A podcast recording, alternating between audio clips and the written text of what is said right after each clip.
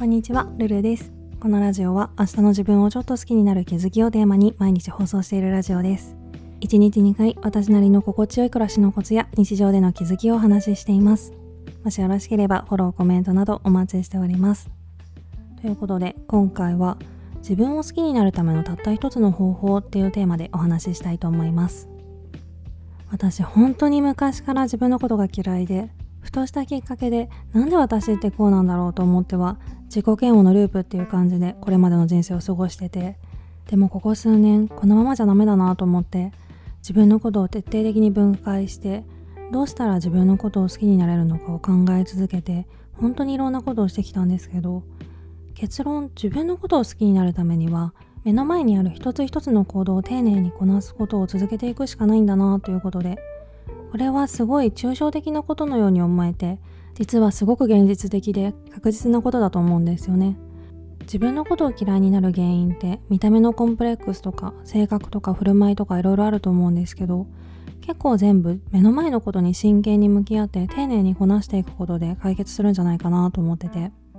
例えば振る舞いとかが分かりやすい例かなと思うんですけど振る舞いっていうのは外にいる時の自分の一つ一つの動作とか歩くとか座るとか物を持つ姿勢とかそういうことだけじゃなくて例えば使ったものを100%元の状態にきれいに戻すとかもちろん人との会話とかちょっと言語化が難しくてうまく伝わってるかわかんないんですけど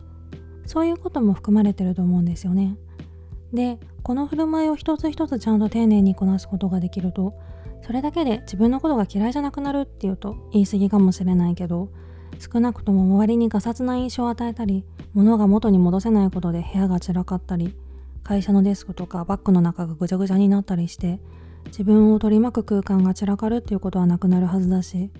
カッとなって冷静さを欠いた言動をとって後で後悔することもなくなるはずなので新たな黒歴史というか自分の嫌なところっていうのは生まれにくくなると思っててまずはそこをカバーするのが一番手っ取り早くて効果的なんじゃないかなと思うんですよね。でもこれだけだと見た目のコンプレックスとかはカバーできないじゃんって感じもするんですけど整形しないとどうにもならないレベルのことじゃなければ例えば肌荒れとか体型とかがコンプレックスとして挙げられることが多い項目かなと思うんですけどこういうことも結局は日々の積み重ねの部分が大きくて例えば肌荒れなら毎日のスキンケアとか体型なら毎日の食生活とか運動習慣とかこういう部分を変えることでだいぶコンプレックス度合いが低くなると思うんですよね。なので目の前のこと一つ一つに丁寧に向き合うっていうのは個人的には全てを解決すると言っても過言ではないと思ってて。なので目の前の一つ一つのちょっとした行動をないがしろにせずに丁寧に向き合っていくことが自分を好きになるっていう抽象的なことを現実的に捉えてそれを現実のものにしていくための一番の近道なんじゃないかなと考えてます。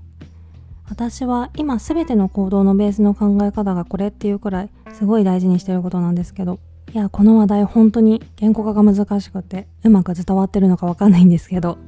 まあもっとうまく話せるようになるよって話ですね。でも少しでも意図するところが伝わったら嬉しいなと思います。今回はそんな感じです。レターでの質問感想も絶賛募集中ですのでぜひお気軽にいただけたら嬉しいです。それではまた次の放送でお会いしましょう。